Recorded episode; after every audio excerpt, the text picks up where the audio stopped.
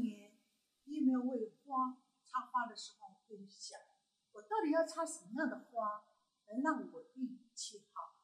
那其实呢，花朵呢，它都会有一个花语，代表不同的情形。当我进到你家的时候，我第一眼在玄关，还是在客厅的中心点，还是在餐桌上面，我都可以摆一盆花。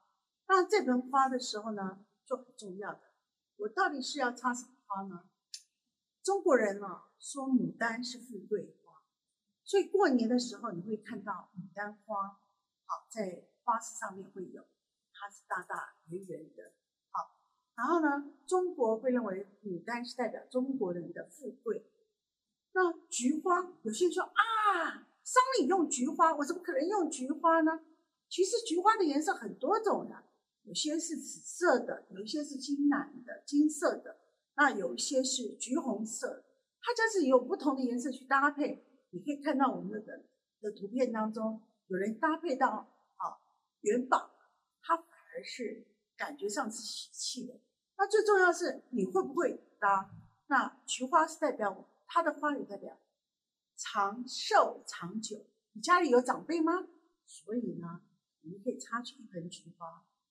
那我最喜欢的东西是剑兰，你有没有看到很多的国宴厅，它的剑兰是一大盆，而且是一个青花瓷的花瓶。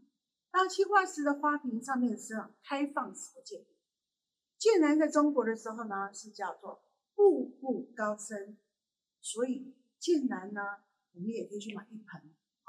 那它的花价钱是蛮便宜的，我常常去逛花市，我喜欢买花，甚至于种花。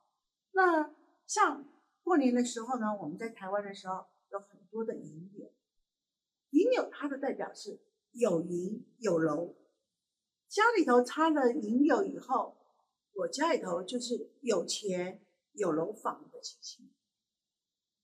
要吹桃花，我们可以插一盆桃花。在香港的时候，很多的茶楼，他们呢就是一进门的地方，他放了一盆桃花，然后是招客。那桃花朵朵开，请问一下，你要不要今年你的桃花朵朵开？那桃花这句话呢，它也是代表我的客源、我的人脉、我的人缘。